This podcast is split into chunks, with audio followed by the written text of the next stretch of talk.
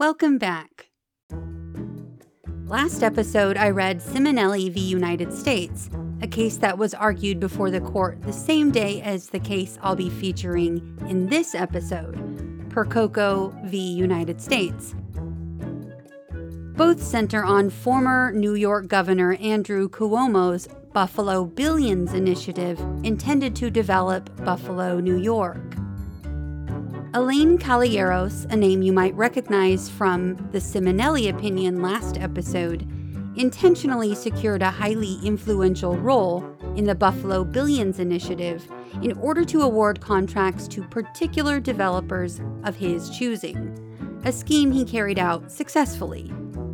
Once people figured out what he had done, Kaloyeros and others involved were charged and convicted of conspiracy to engage in wire fraud in 2018. The Second Circuit affirmed the wire fraud convictions on appeal, relying on a right to control theory of wire fraud that allows for conviction on a showing that the defendant through the withholding or inaccurate reporting of information that could impact economic decisions, deprived some person or entity of potentially valuable economic information. The question before the court in this case was whether a private citizen who has informal political or other influence over governmental decision making owes a fiduciary duty to the general public, such that he can be convicted of honest services fraud. Let's hear what the court decided in the brand new opinion in Percoco v. United States. Enjoy.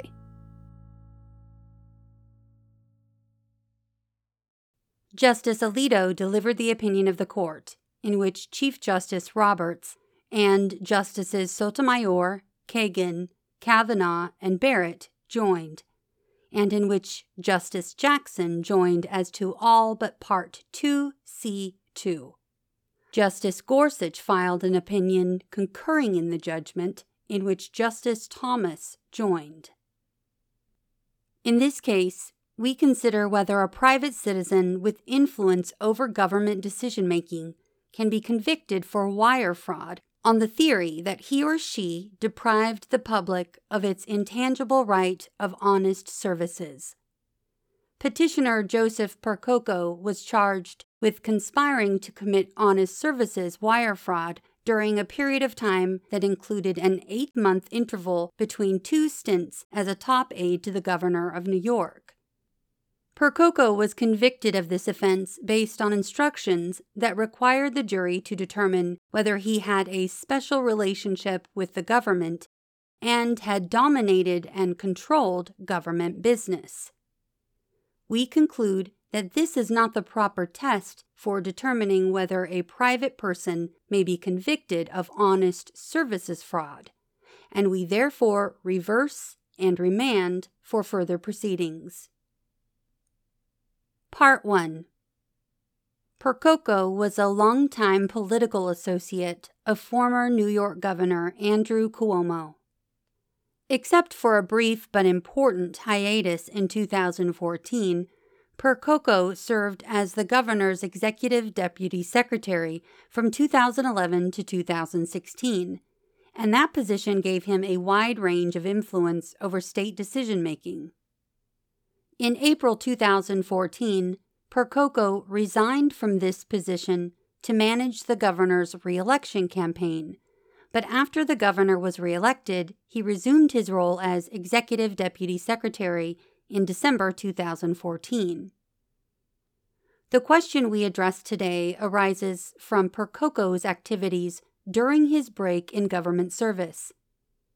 In July 2014, Empire State Development, ESD, a state agency, informed developer Stephen Aiello that his real estate company, COR Development, needed to enter into a labor peace agreement with local unions if he wished to receive state funding for a lucrative project. Interested in avoiding the costs of such an agreement, Aiello reached out to Percoco through an intermediary so that Percoco could, quote, help us with this issue while he is off the second floor, unquote, i.e., the floor that housed the governor's office. Percoco agreed and received two payments totaling $35,000 from Aiello's company in August and October 2014. On December 3rd, mere days before returning to his old job, Percoco called a senior official at ESD and urged him to drop the labor peace requirement. ESD promptly reversed course the next day and informed Aiello that the agreement was not necessary. Percoco's dealings in this and other matters later came to the attention of the United States Department of Justice, which obtained a multi count indictment against Percoco and others for engaging in several allegedly illegal schemes. Percoco was charged with two counts of conspiring to commit honest services wire fraud in violation of 18 U.S.C. sections 1343, 1346, and 1349, two counts of soliciting bribes and gratuities in violation of section 666A1B, and three counts of Hobbs Act extortion in violation of section 1951. Only the wire fraud conspiracy count relating to the labor peace requirement, count 10, is directly at issue before this court. That count alleged a conspiracy running from at least in or about 2014 up to and including in or about 2015. That is, both during the time when Percoco was formally employed in the governor's office and during the period when he was working on the governor's campaign. Before trial, Percoco moved for dismissal of that count and another conspiracy count overlapping with the campaign period, on the ground that a private citizen cannot commit or conspire to commit honest services wire fraud based on his own duty of honest services to the public. The district court denied that motion, noting that the indictment alleged that Percoco, while formally working on the governor's campaign, had continued to function in a senior advisory and supervisory role with regard to the governor's office, and had continued to be involved in the hiring of staff and the coordination of the governor's official events and priorities, among other responsibilities. At trial, the prosecution introduced evidence to support the indictment's allegations about Percoco's activities during his break in official service, as well as evidence that he had expressed his intent and had made plans to resume official service after the election. At the end of the prosecution's case, Percoco again moved for judgment of acquittal on count 10, contending that no evidence showed that he had taken any act in furtherance of that conspiracy while serving in an official government capacity.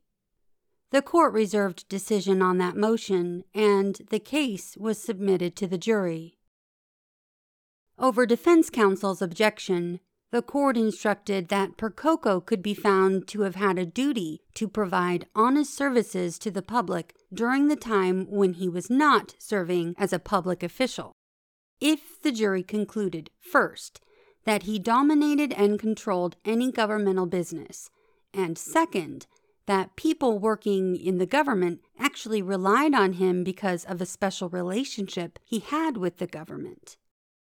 The jury convicted Percoco on count 10, as well as two other charged accounts relating to additional conduct, but acquitted him on the other charges. The court then denied Percoco's motion for judgment of acquittal, and he was sentenced to 72 months' imprisonment. On appeal, the Second Circuit affirmed the court explained that the fiduciary duty jury instruction given by the trial judge fit comfortably with, and in fact restated, the understanding of honest services fraud that the Second Circuit had adopted many years earlier in United States v. Margiotta, 1982. Based on that precedent, The court also rejected Percoco's claim that there was insufficient evidence to prove that he had owed New York State a duty of honest services while he was managing the governor's campaign. Percoco sought this court's review, asking us to decide whether a private citizen who has informal political or other influence over governmental decision making can be convicted of honest services fraud. We granted certiorari. Part 2 Section A as noted, the decision below was based squarely on the Second Circuit's 1982 decision in Margiotta, and we therefore begin by briefly recounting the events that led up to and followed that decision. The federal wire fraud statute, Section 1343, targets the use of certain instrumentalities to advance any scheme or artifice to defraud, to advance any scheme or artifice to defraud, or for obtaining money or property by means of false or fraudulent pretenses, representations, or promises. Before 1987, all courts of appeals had embraced the view that these statutes proscribe what came to be known as honest services fraud. In most of these cases, public employees had accepted a bribe or kickback in exchange for dishonest conduct that did not necessarily cause their employers to suffer a financial loss, but this conduct was found to constitute mail or wire fraud because it deprived the relevant government unit of the right to receive honest services. In Margiotta, the Second Circuit faced a case that departed from this pattern. Joseph Margiotta chaired the Republican Party committees for Nassau County and the town of Hempstead, New York, and he used the influence that came with those positions to carry out a kickback scheme. He was indicted for honest services mail fraud, and although he held no elective office, the prosecution argued that he nevertheless breached a duty to render honest services because his party positions afforded him sufficient power and prestige to exert substantial control over public officials. A divided Second Circuit panel agreed. The majority found that there is no precise litmus paper test for determining when a private person owes a fiduciary duty to the general citizenry, but that two time tested measures of fiduciary status were helpful these were 1. Whether others relied upon the accused because of his special relationship in the government, and 2. Whether he exercised de facto control over governmental decisions. Admitting that the case before it was novel and that determining when a private person owes a duty of honest services was a most difficult enterprise, the majority nevertheless concluded that a private person could commit honest services fraud if he or she dominated government. In a strongly worded partial dissent, Judge Winter complained that the majority's interpretation lacked the slightest basis in congressional intent, statutory language, or common canons of statutory interpretation, and that it erroneously treated a variety of politically active persons who have informal but strong influence over government as subject to the same duties as office holders. This court declined to review the Second Circuit's decision, but that decision's life as Second Circuit precedent was short lived. In McNally v. United States, 1987, the court considered a similar case and rather than addressing the application of honest services fraud to private persons, the court rejected the entire concept of honest services fraud and held that the mail fraud statute was limited in scope to the protection of property rights. McNally's holding on honest services fraud, however, lasted for less time than Margiotta's. Congress responded swiftly and enacted 18 U.S.C. Section 1346, which provides that the term scheme or artifice to defraud, which appears in both Section 1341 and 1343, includes a scheme or artifice to deprive another of the intangible right of honest services. Decades later, this court considered and rejected the broad argument that Section 1346 is unconstitutionally vague, and in doing so, clarified the meaning of the phrase, the intangible right of honest services. Noting Section 1346's use of the definite article, the, in the phrase, the intangible right of honest services, we held that Section 1346 covers the core of pre McNally honest services case law and did not apply to all intangible rights of honest services, whatever they might be thought to be. And we observed that, in the main, the pre McNally cases involved fraudulent schemes to deprive another of honest services through bribes or kickbacks supplied by a third party who had not been deceived we reasoned that those engaging in such schemes had sufficient reason to know that their conduct was proscribed. Skilling's approach informs our decision in this case. Here, the Second Circuit concluded that Congress effectively reinstated the Margiotta theory cases by adopting statutory language that covered the theory but Skilling was careful to avoid giving Section 1346 an intermediate breadth that would sweep in any conception of intangible rights of honest services, recognized by some courts prior to McNally.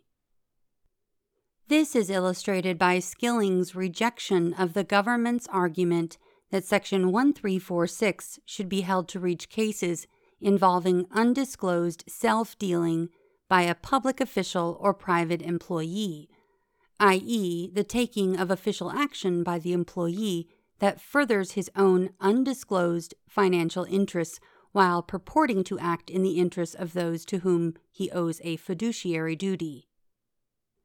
Because the pre McNally lower court decisions involving such conduct were inconsistent, we concluded that this amorphous category of cases did not constitute core applications of the honest services doctrine.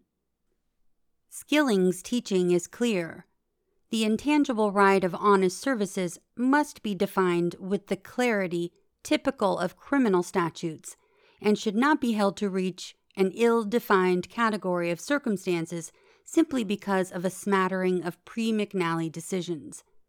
With this lesson in mind, we turn to the question whether the theory endorsed by the lower courts in this case gave Section 1346 an uncertain breadth that raises the due process concerns underlying the vagueness doctrine. Section B. As noted, Percoco moved before trial for dismissal of the honest services conspiracy count at issue on ground that he was out of public office during part of the time period within the indictment, and that a private citizen cannot be convicted of depriving the public of honest services. He advanced a similar theory in his motion for acquittal, emphasizing that he was acting under a short term agreement with Aiello's firm within the period in which he was no longer a state employee. On this point, Percoco's arguments sweep too broadly. To be sure, the pre McNally record on honest services fraud is clearest when the government seeks to prosecute actual public officials. Most of the pre McNally honest services prosecutions, including what appears to be the first case to adopt that theory, involved actual public officials but we reject the argument that a person nominally outside public employment can never have the necessary fiduciary duty to the public. Without becoming a government employee, individuals not formally employed by a government entity may enter into agreements that make them actual agents of the government. An agent owes a fiduciary obligation to the principal, and therefore an agent of the government has a fiduciary duty to the government and thus to the public it serves. In this court, Percoco has agreed that individuals who are delegated authority to act on behalf of a public official and to perform government duties have a duty to provide honest services. This well established principle suffices to confirm that the lower courts correctly rejected Percoco's per se rule and, in doing so, did not stretch Section 1346 past heartland cases. Rejecting this absolute rule, however, is not enough to sustain Percoco's convictions on the wire fraud conspiracy counts. The intangible right of honest services, codified in Section 1346, plainly does not extend a duty to the public to all private persons, and whether the correct test was applied in this case returns us to Margiotta.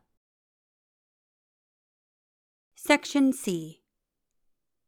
Percoco challenges the Margiotta theory that underlay the jury instructions in this case, and we must therefore decide whether those instructions are correct. We hold they are not. 1. Directly applying Margiotta, the trial judge told the jury that Percoco owed a duty of honest services to the public if 1. he dominated and controlled any governmental business, and 2. People working in the government actually relied on him because of a special relationship he had with the government. But Margiotta's standard is too vague. From time immemorial, there have been eminence grise individuals who lacked any formal government position but nevertheless exercised very strong influence over government decisions. Some of these individuals have been reviled, others have been respected as wise counselors. The Margiotta test could be said to apply to many who fell into both of these camps.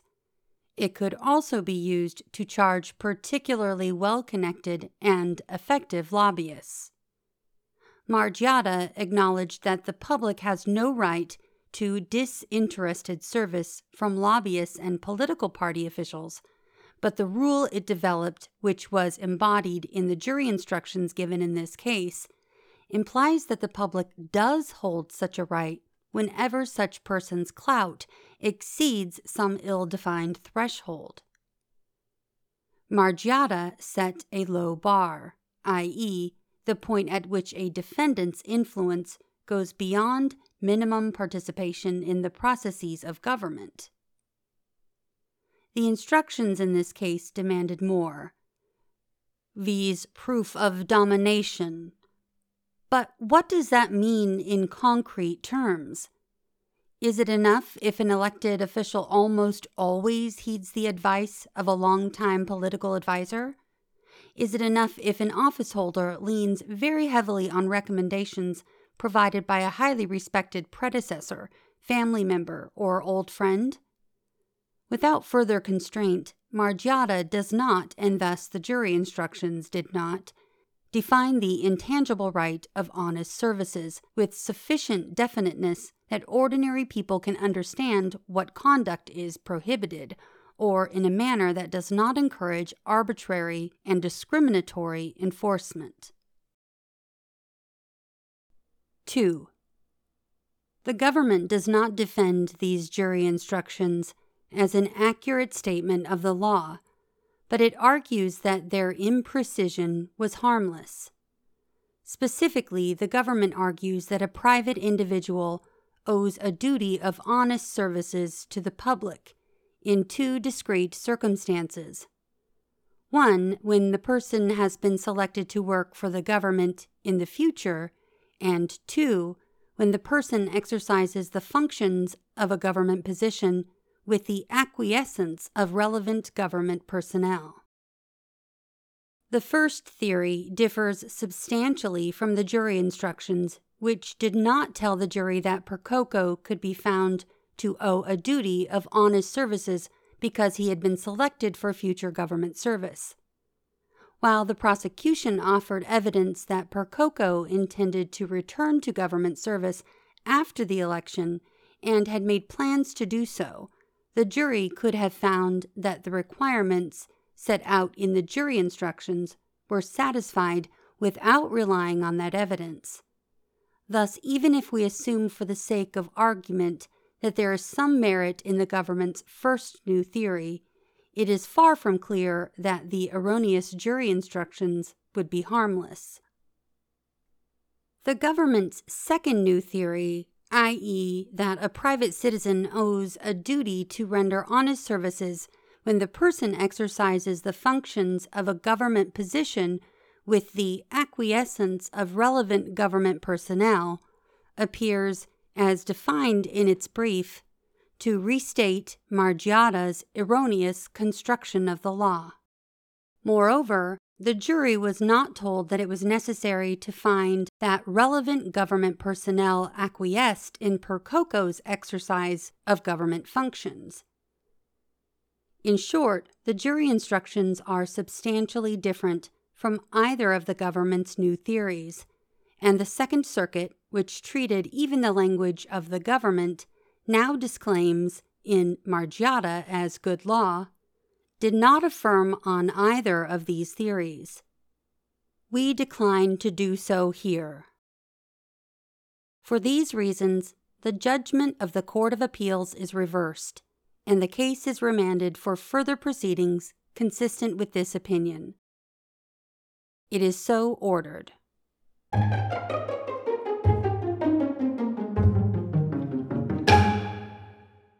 We've come to the end of the opinion.